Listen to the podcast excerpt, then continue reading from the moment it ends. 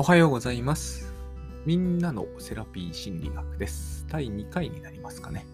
えー11月29日火曜日の13時にこちら収録しております。えっ、と、なんとなくこうね、グッドモーニングボイスですとか言ってしまいそうですね。まだまだまだ。これ意外と最初は気をつけるんだけど、10回ぐらい経って慣れてくるとそういうミスが出るんですよね。しかも、その気づいてすぐに、えーリテイクすればいいんですけれども、あの、取り直すという意識すら持たない時がありそうな気がする。まあ、その時はまあ、えーご愛嬌ということで、えー流してください。あの先日ですね、第2期の、100日チャレンジ、J 松崎さんとやってる100日チャレンジの第2期が、先日キックオフでスタートしました。あのーなんとですね、J 松崎さんがためったに帰っていらっしゃらない人なんですけど、ドイツから帰国されまして、あの、それを、えーまあ、祝ってと言いますか、せっかくなので、えーオフラインでのリアルなね、えー会場を取って、本当にそういうのも、彼とやるのは本当何年ぶりとかなんですけど、えーやったんですよ。したら実に驚いたことにですね、100名規模で入れる会場で、本当その J さん人気者を出し、えー100日チャレンジってそもそも第1期470名とか お申し込みいただいて大変ありがたい限りだったんですけれども、えー会場400名とかありえないし、まあ最大規模でね、あのーこのタイミングですからね、あんまりこう密ってのもまずいし、本当えーギリギリの人数までは収納できるようなところを取ろうということで、えーまあ、取っておいて、溢れたらどうしようかという話をですね、直前までしてたんですよ。そしたらですね、あの、なんと驚いたことに、えー来た方、いらっしゃった方、2名なんですよ。100名が満席の、えーとセミナーなんですよ。そのリアルのセミナーにいらした方が、まあ、これ追加料金が2000円とはいえかかるってこともあったと思うんですけど。あとまあお金のことよりも当日、えー日本対コスタリカがあったという方が大きいかもしれないんですけれども、あの、それにしても2名というのはね、もうなんか非常にびっくりさせられてですね、本当に。あの、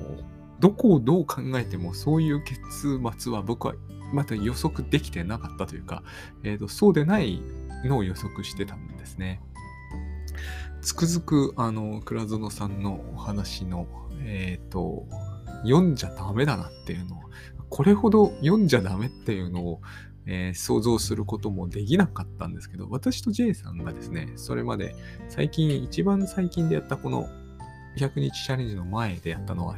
秋葉原でやってたんですよね。その時は、えっと、常時20名から30名の方がいらっしゃってて、結構こう、会場的にはききちきちで厳しかったんですよ。あれよりは絶対来るよねって思っていたものだから、まず第一にあれより安いし、しかも影、あの、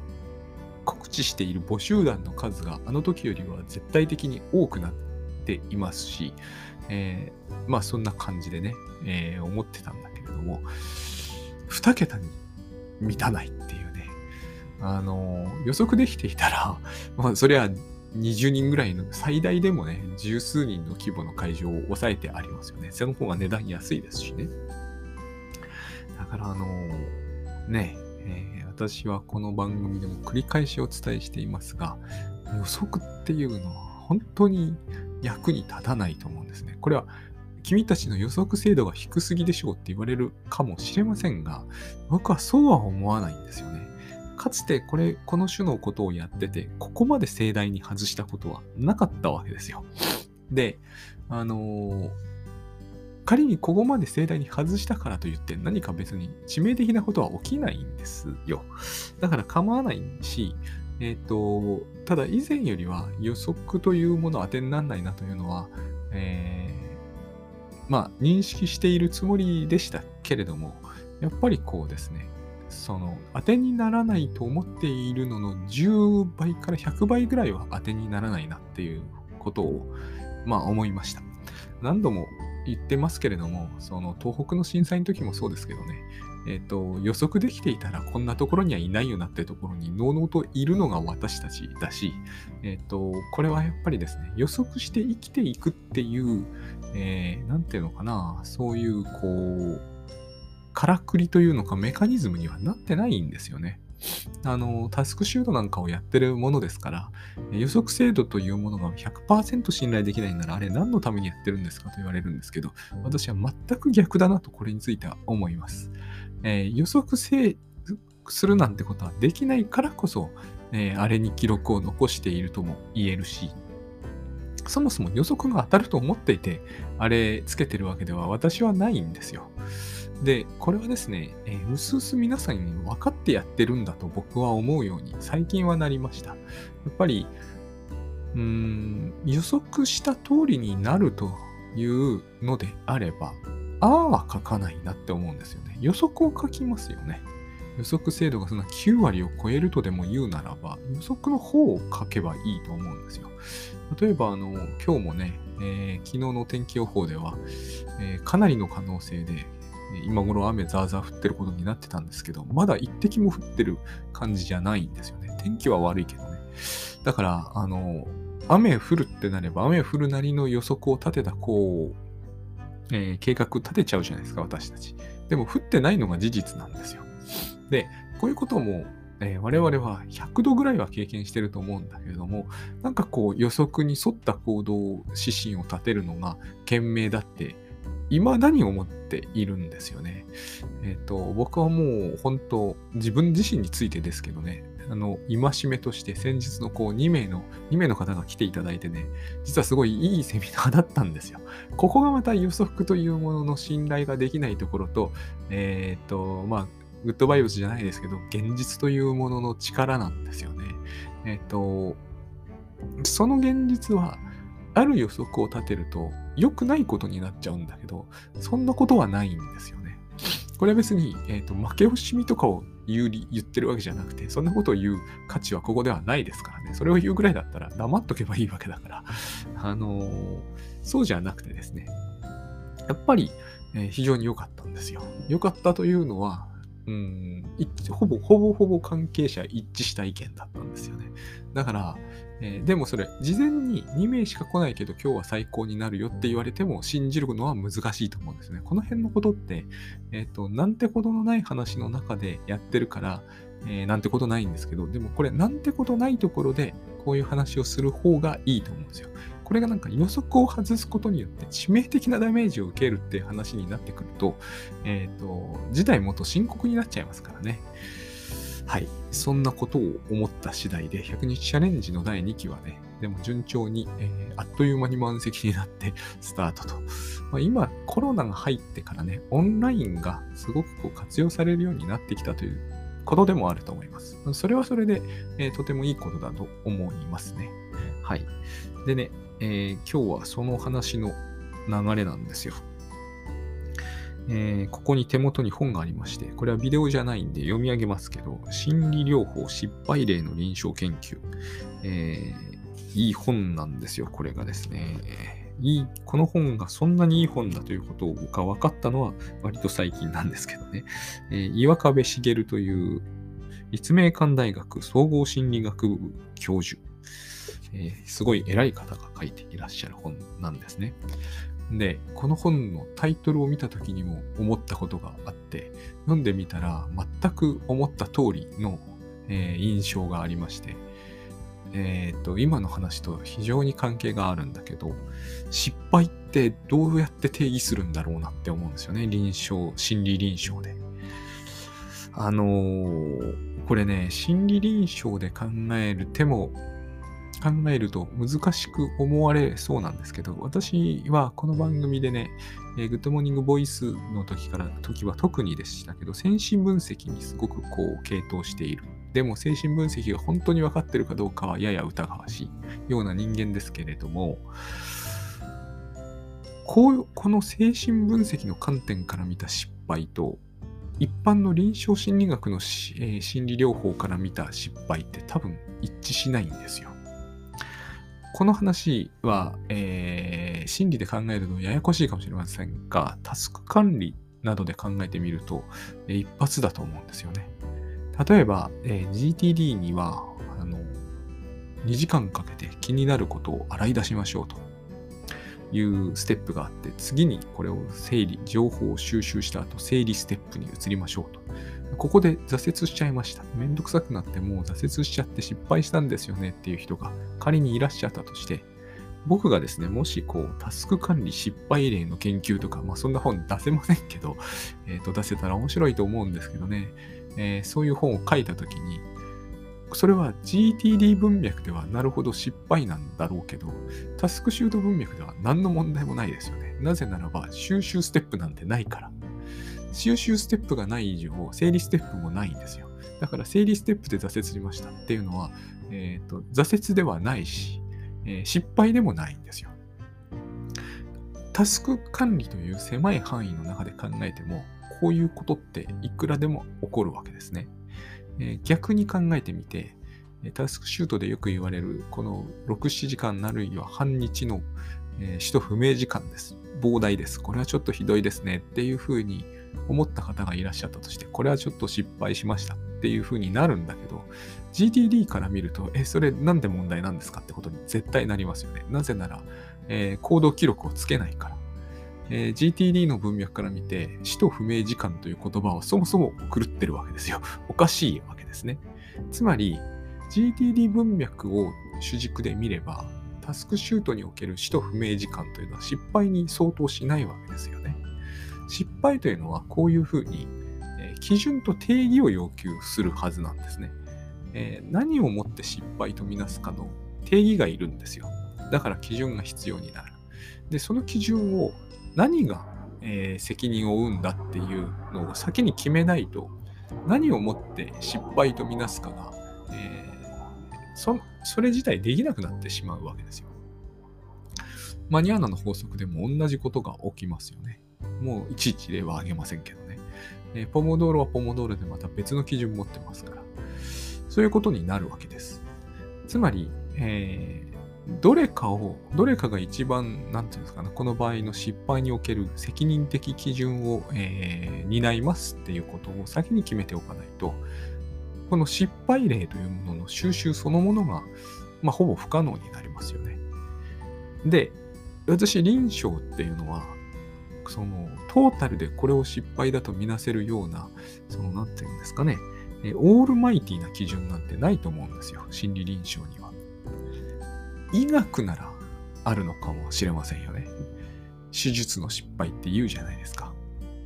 手術の失敗というのは、えー、外科から見れば失敗かもしれないけど、内科から見ればそうでないとは言わないと思うんですよ。つまり、そこにはこう、トータルの、え、基準と定義っていうのがあると思うんだけど、私はタスク管理ですらそれは、えー、なくて、臨床心理なんてましてないと思うんですよね。そうやって、そういう観点から見ると、一体、えー、この、えー、著者の方はですね、どういう、その、なんていうんですかね、目線というものを使って、これを失敗とみなすことができるんだろうっていうのは、ものすごく興味深いわけですね。まあ、これは、えー、非常に生意気な観点かもしれない。そのさっき言いましたよね。なぜ肩書きまで、えー、ご紹介したかというのはこういう事情があるんですよ。つまり、この人は精神分析の人なのか、読む限りそうではないと思うんですね。えー、いわゆる臨床心理の人なのか。ちなみに、この国にはですね、臨床心理学というのと、心理臨床学というのとあるんですよ。えー、それについて今詳しく喋ってるとすぐ時間なくなるんで飛ばしますけれども、あるんですよ。で、精神科医の観点。まあ、これはちょっと違うかもしれないけど、カウンセリング心理学の観点。これは多分違うところにある。で、今、公認心理師という新しい、えー、資格もできましたし、有名なうんと認知行動療法の観点もある。で、河合隼さんのユング心理学的な観点もあれば、えー、ロジャース学派みたいなのとか、えー、いろいろあるわけですよ。全部違いますね。思うに僕が思うにね、えー、失敗の定義も全て違うと思います。失敗の定義が全て違ったら、えー、これは失敗じゃないって話に必ずなりますよね。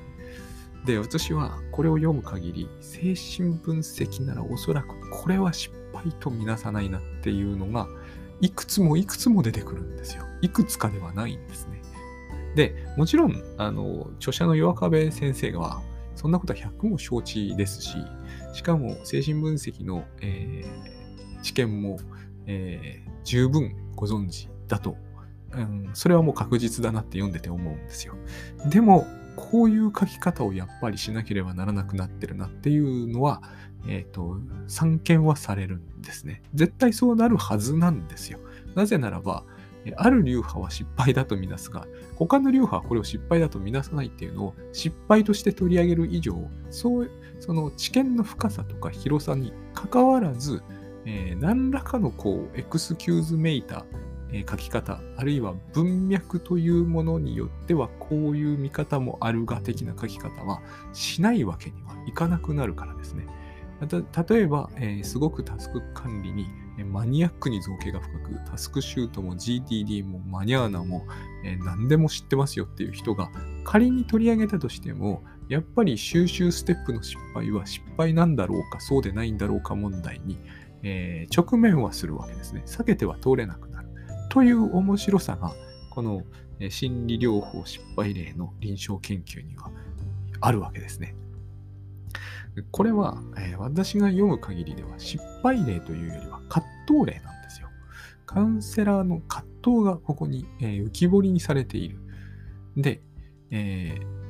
それの甚だしいものを失敗とみなしている、そういうところが多々あるんですね。ところが、えー、カウンセリングの現場でですね、私、葛藤がないカウンセラーって、はっきり言ってよろくないんじゃないかと思うんですね。葛藤が失敗だというけれども、葛藤がなければそれは成功なのかというと、私はですね、それは大いに疑問だと思うんですよね。で、まして、精神分析っていうのは、葛藤そのものが、えー、治療であり分析であるような部分が少なくないわけですね。そうすると、葛藤のない精神分析って、そもそも精神分析じゃないような気がするんですよ。そしたら精神分析って全部失敗になっちゃうじゃないですか。それもそれで相当変な話だし、えっ、ー、と、いろんな意味でですね、これは、あの、面白いんですよね。そういうふうに、こう、実にこう、無理のある、最近、立て付けって言葉があるグループで流行ってるんですが、無理のある立て付けの本だなって思うんですよ。でも無理のある立て付けの本が一冊に仕上がってる時って、やっぱり面白いんですよ。読んでいて、その、まあ、書かれてる方はそうじゃないのかもしれないけど、私の方からすると、こう、違和感ときしみがたくさんあって、そこがすごく生々しいわけですね。今日はかなりマニアックな話をさせてもらってますけど、えー、それを最近とかく感じるわけです。これも精神分析最近、えー、解放して、あの、ハマって読み込んでるから、こういうのが見えてくるんだなっていう、えー、私なりの一つのメリットの報告でもありますね。で、あの、例えば、例えを挙げないと分かりにくい話が続いてると思うんで、例えばですけど、ある失敗の例としてですね、えっ、ー、と、最近彼氏に振られて、もうすごいひどい目に遭いましたっていう、えー、クライアントさんの事例があるんですね。えっ、と、ずっと何年も同棲してたのに、えっ、ー、と、妊娠までしたのに、別れ、あの、浮気されて別れたから、中絶しなければならなくなった、ひどすぎる話だっていう事例なんですよ。まあ、ひどすぎるかもしれませんが、まあ、それなりの、えー、に聞く話でもありますよね。で、カウンセラーの方も女性と。で、非常にやっぱりこう、まあ、寄り添うタイプの多分、カウンセリングを展開していって、非常にうまくいっていて、えっ、ー、と、大事なセリフが出てくるんですよね。僕が読む限りは。私もこういう先生のような、えー、恋に悩んだ人を、女性を救うカウンセラーに将来はなりたいような気がしますみたいな感じで明るくなってきた。危険なセリフだなって僕は思っちゃうんですよね。でもまあいい感じでどんどん進展していたと。でも、こう、ある時ですね、カウンセリングが終わって、不意にそのカウンセラーの先生が立った時に、お腹が大きいということが、をクライアントが気づいちゃったと。つまり、妊娠されてたんですね、カウンセラーの先生が。これは、これがですね、私が思うに、まあ、いつも絶対そうだとは言えないんだけど、やっぱテーマ次第なんですけど、えっ、と、このタイミングでこれはなってしまったんですよ。あの、ここのポッドキャストでもしばしばご紹介している新種ですね。インピンジメントですよ。つまり、えー、抱えたわけじゃないですか。クライアントさんを、そのひどい目にあって、悲嘆に暮れていて、まあ、要するに対象喪失ですよね。精神分析的に言うならば。そうは書いてなかったですけどね。これは精神分析の本じゃないから。悲嘆に暮れて抑うつ的になっていた、えー、まあ、失恋した女性をカウンセラーの女の先生が優しく抱える。ここが母親ですよね。母親的だったけれども、なんと、なんと、クライアントである私は中絶して子供を失わなければならなかったのに、あんたはこれから子供を産むのかと。ま、これは言いがかりに近いかもしれないけれども、ま、これが、え、インピンジメントになり、トラウマ的体験になりかねないわけですね。それを、え、ー、と、隠しておくつもりがあったわけじゃないわけですよ。しかも、えっ、ー、と、不意に立ち上がった時、えー、ちょっとお腹が大きくなっていることに気づかれてしまったと。だから、ここから言うと隠してたみたいになるんですよね。こういうことってありますよね、日常生活でも。で、まあ、ものすごくクライアントはショックを受けて、その次の回来るんですけれども、先生は結局私のことはどうでもよかったんでしょって言って、えっ、ー、と、いっぱい捨て台詞を吐いて去っていかれて、えっ、ー、と、その後のが、また描写がリアリティがあっていいんですけれども、まあいいって言っては失礼かもしれませんが、えー、カウンセラーの女の人は動機が高くて、あの、なって、こういうことをして、あの人大丈夫だろうかと、自分すごい自責の念を感じているっていうところで終わってるんですが、で、失敗例ってわけですよ。僕はこれはですね、失敗かもしれませんが、精神分析の本では、まあ、私もこの番組では何度か紹介してると思うんですが、これがまさに劇的瞬間ってやつなんじゃないかなって思うんですよね。着せずして起こってしまう、まあ失敗なのかな。えー、ウィニコットがうまい、あの、必要なタイミングで重要な失敗ができる、こういう趣旨のことを書いてるんですけど、私もそれを読んだんだけど、えー、ようでなければいけないと言うんですよね。つまり、言ってみれば抱え込みというものにしくじる瞬間っていうのがあるはずだと。で、実際の母親もありますよね。子供を傷つけちゃうってことはあります。あるからこそ、えっ、ー、と、完璧ではないわけですよね。完璧ではないということに気づくからこそ、えー、子供は、え、ー、と、ちょっと説明せずに使っちゃいますけど、移行対象なりを見出して、えー、自立へと向かって母親から分離していかなければならない。これまさにそういうシチュエーションじゃないですか。失恋して抱え込んでもらったんだけど、やっぱりいずれはカウンセリングは終結して、えーと、分離していかなければいけないわけですよね。その分離の過程では必ず何かちょっと傷つくことは起こるわけでじゃないですか。これ、あのー、それこそウィニコットの表現を使うならば、このカウンセリングっていうのは、カウンセリングはすべて、えー、母親はグッドイナフマザーであるべきだから。っていうか、リアルな母親は全部グッドイナフマザー。まあ、程よいとか訳すんですけど、まあ普通のと言ってもいいと思うんですけどね。私のこの番組で言うみんなのというのは、そういうあの含み込みがあるんですよ、実は。グッドイナフだって言いたいわけですよ。みんなのセラピー。で、あのー、現実のと言ってもいいと思いますけどね。グッドイナフカウンセリングしかないわけですよね、この世の中には。でも、さっきも言った通り、先生はもう理想的な先生になっちゃうわけですよね。失恋して痛手を受けていて、悲嘆に暮れている女性にしてみると、あの、先生は素晴らしい女性で、私もあなたのようになりたいって言ってるわけじゃないですか。えー、恋に苦しむ女の救うカウンセラーになりたいっていうのはまさに同一化に向かってるわけですよね。先生を理想化している。つまり、 good enough counseling でも、 good enough counselor でもないんですよ。グッドなカウンセラーになっちゃっていて、グッドなカウンセリングになっちゃってるわけですよ。パーフェクトと言ってもいいですよね。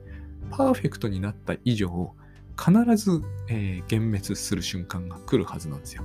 集結する前に。だいたいパーフェクトなものが集結するってことがすでに転落じゃないですか。実に恐ろしいことですよね。だから立ち上がった時に不意にお腹の大きな先生を見てしまう。で、一気に幻滅する。あの、この番組でもおなじみのいいお母さんは悪いお母さんに、えーと、転落するわけですよね。この体、こういうことが起きるというのは、必然ですよね。パーフェクトというものがそこに出現してしまった以上。つまり、パーフェクトなものは、パーフェクトでも何でもないという幻滅を合わせて、グッドイナフになるわけです。つまり、リアルっていうのはそういうもんだよねっていう話ですよね。それを、えー、まあ、言ってみれば、こう、理解するためにカウンセリング受けるわけだから、つまり、どれほど素晴らしい彼氏と一緒に、えーと、将来を誓おうと、えー、子供を作ろうと、何年も同棲しようと、えー、理想の唯一の人だと思っていようと、えー、浮気をする。それが、えー、グッドイナフとは言えないかもしれませんけれども、やっぱりグッドイナフなんですよね。パーフェクトな人ってこの世の中にいないんで、パーフェクトだと思えば思うほど、えー、その反対の極っていうものを認識させられる日が必ずやってくるわけです。それはつまり、パーフェクトなものっていうのはイリュージョンであって、だって極ってイリュージョンじゃないですか。まあ、あの地球上には北極と南極一応ありますけども、とんど全ての場所は北極でも南極でもないわけですよね。極じゃないところがリアルな場所です。だから、とかく恋愛ってそうなるんですけれども、やっぱりこう、正反対のものを含んで、で、一つなわけですよ。で、一つのものはグッドイナフなわけですね。それで十分生きていける。なんだけれどもそうじゃなかったという話が失敗例として入ってるんですよね。私はこのことに、えー、深く感銘を受けたわけです。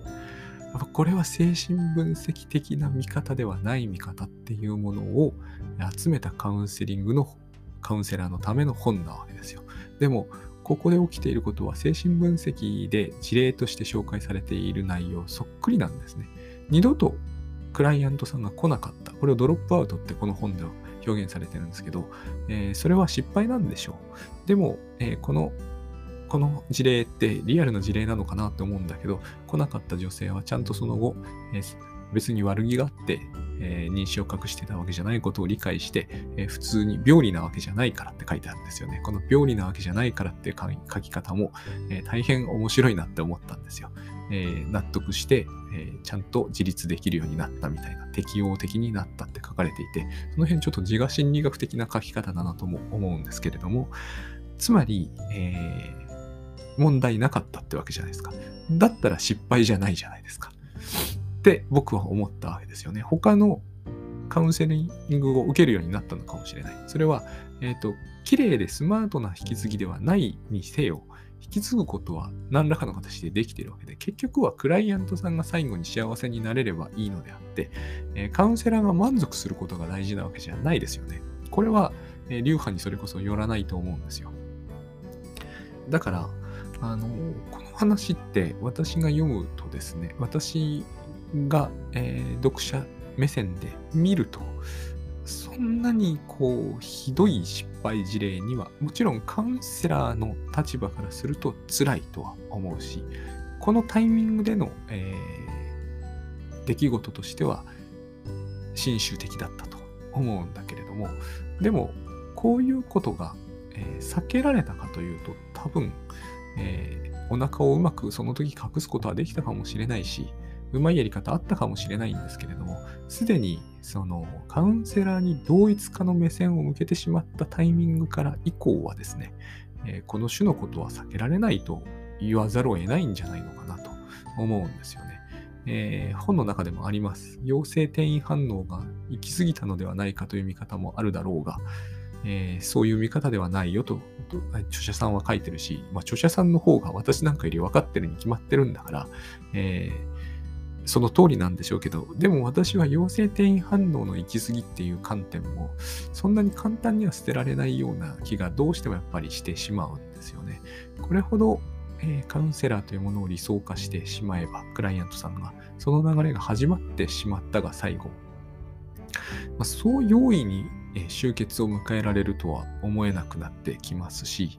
えー、カウンセリング受けに行くということは、カウンセリングを学びに行くってこととは違いますからね。私はこうやって部外者だから本読んで、えー、楽しくやっていられるわけですけど、それはつまり、えー、プロじゃないっていう意味だし、当事者でもないっていう意味ですからね。そんなことまで思いながら、まあ、読んでおります。